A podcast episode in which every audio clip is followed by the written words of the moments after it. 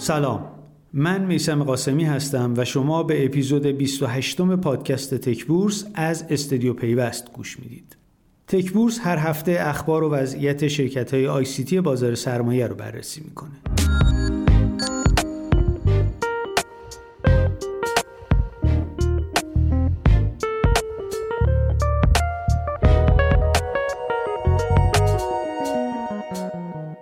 آلودگی شدید هوا که آسمون رو تیره کرده و مردم رو از نفس انداخته رنگ تیرش رو این هفته به بازار سرمایه هم گسترش داد و رنگ سبز هفته گذشته جاشو به قرمز داد. شنبه ده دی بازار با افت بیش از 56 هزار واحدی شروع شد. شاخص های هموزد و فرابورس هم به دنبالش منفی شدند و این وضعیت تا آخر هفته ادامه پیدا کرد و علیرغم افزایش دوشنبه در نهایت شاخص کل بیش از 67 هزار واحد ریخت. تا به عدد 1 میلیون و 579 واحد برسه. شاخص فرابورس هم روز چهارشنبه روی عدد 20015 واحد بسته شد.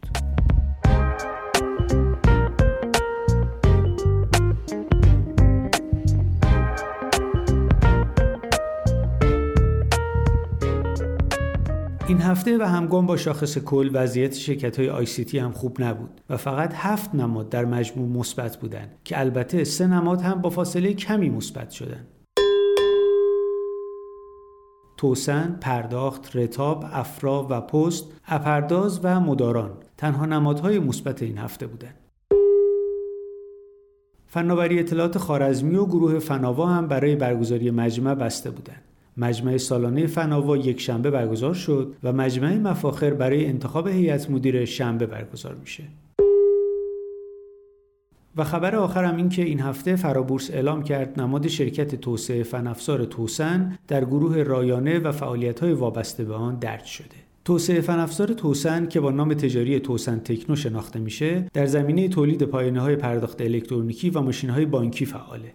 توسن تکنو مدعی 35 درصد سهم بازار پایانه های پرداخت الکترونیکی و 90 درصد سهم بازار ماشین های بانکی خودگردان کشور رو در اختیار داره. این دومین شرکت از زیر مجموعه های هلدینگ توسنه که وارد بازار سرمایه میشه. سال گذشته سهام توسعه سامانه نرم افزاری نگین هم در این بازار عرضه شده بود.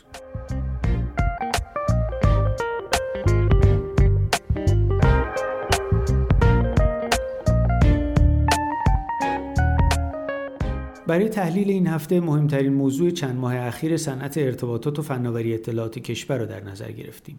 یعنی اینترنت و مصرف دیتا در کشور که کاهش اون به صورت مستقیم بر درآمد اپراتورهای ثابت و همراه و شرکت‌های پرداخت الکترونیکی تاثیر گذاشته.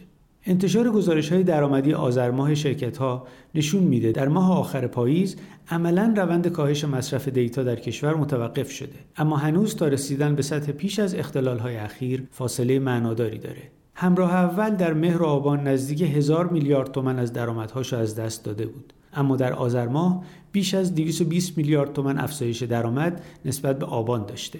درآمد شرکت مخابرات ایران از دیتا در آذر کاهش پیدا کرده اما آسیاتک تونسته به سطح شهریور برگرده و حتی از محل خدمات دیتا سنتر درآمدش افزایش پیدا کرده. های وب هم همین روند رو تا حدودی تکرار کرده.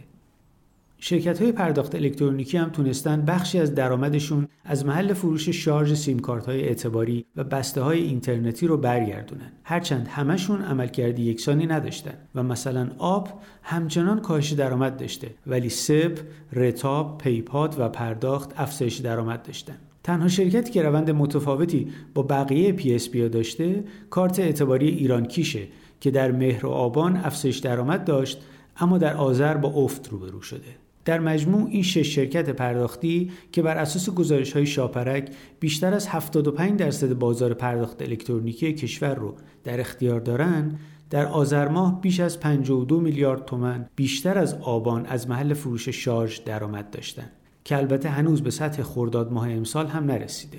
باید منتظر گزارش های سه ماهه این شرکت ها باشیم تا به صورت دقیق تر ببینیم در پاییز امسال و با اختلال اینترنت چه بر سر شرکت ها اومده.